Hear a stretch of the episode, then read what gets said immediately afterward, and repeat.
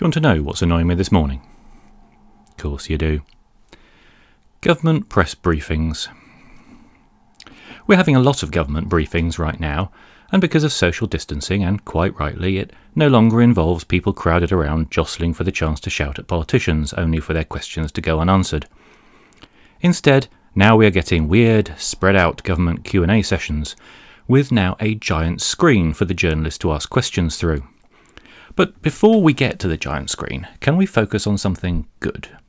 The banner in front of the politicians has changed in recent days. Its original form, its bad form, was a series of statements, the same text stay home, protect the NHS, save lives. One was black text on a yellow background, lovely. One was white text on blue, also fine. These are contrasting colour options, not perfect, since that would be blue on yellow and yellow on blue. The Swedish flag in that aspect is perfection, since those are the two colour combinations that contrast the best of any. But the third item on the list, the Save Lives, was printed black text on a red background. Why would anyone do that? Especially in a crisis, don't they have some kind of access to emergency crack team of graphic designers with readability experience? When I used to design status screens for a complicated software delivery system, delivering the software for Sky Plus, Plus boxes no less, we used to have times when you would display bad news on the monitors. For about three seconds, we had red background for the text until we realised that couldn't be read.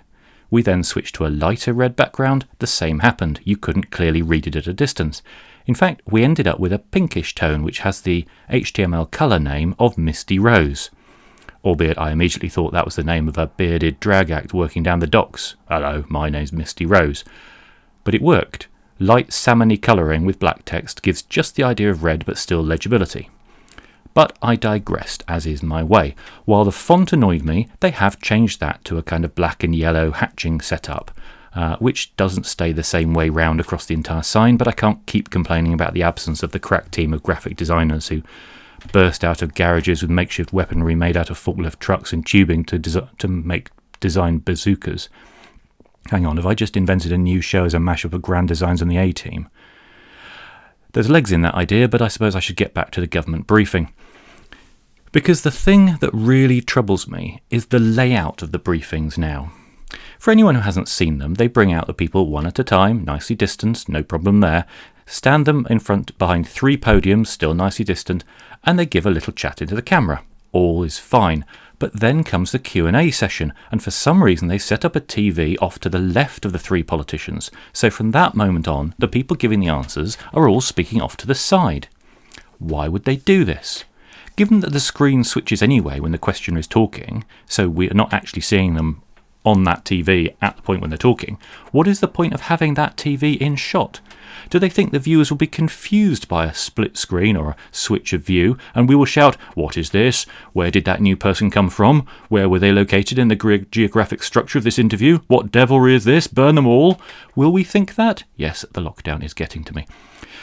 If you had the TV located next to the camera, facing the people giving the briefing, this would all work fine. There is no need for that TV, and it means I'm constantly distracted by the fact that people are talking off to one side rather than even vaguely towards us.